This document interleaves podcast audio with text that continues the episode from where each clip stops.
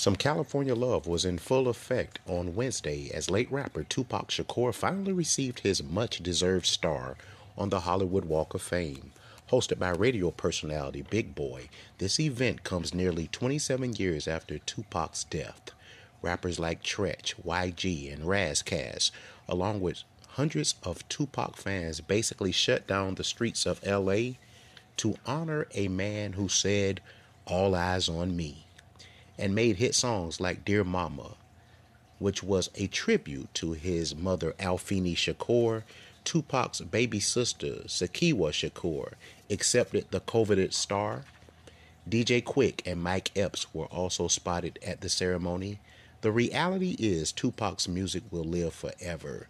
Tupac was celebrated as a talented and polarizing entertainer who was one of the best rappers of his generation with songs like I Get Around, Brenda's Got a Baby, and Keep Your Head Up.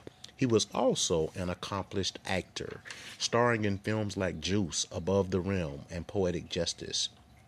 Tupac was killed in 1996 at the age of 25, and his murder still remains unsolved. I thought this was a beautiful tribute to Tupac Shakur, uh, his peers, uh, people that loved him, other entertainers, people like comedian Mike Epps and radio personality Big Boy, Ras Kass, YG, you know, people that are from LA themselves and that understand the legacy that Tupac is um, attributed with.